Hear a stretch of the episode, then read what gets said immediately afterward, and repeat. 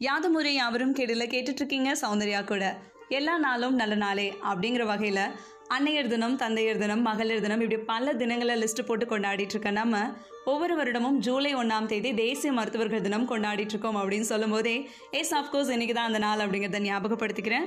சரி இருக்கட்டும். எத்தனையோ நாள் இருக்கும்போது நம்ம எதுக்காக ஜூலை ஒன்றாம் தேதியும் மருத்துவர்கள் தினமாக கொண்டாடணும் அப்படிங்கிற டவுட் உங்களுக்கும் இருக்கா? அதுக்கான காரணம் நான் சொல்கிறேன் பீகார் மாநிலம் பாட்னாவில் பரங்கிப்பூருங்கிற ஊரில் ஆயிரத்தி எட்நூற்றி எண்பத்தி இரண்டாம் ஆண்டு ஜூலை ஒன்றாம் தேதி பிறந்தவர் தான் பித்தான் சந்திரா ராய் இவர் மருத்துவ பணிக்காக தன்னையே அர்ப்பணித்தவர் அப்படின்னு தான் சொல்லணும். இவர் யார் அப்படின்னு தானே யோசிக்கிறீங்க?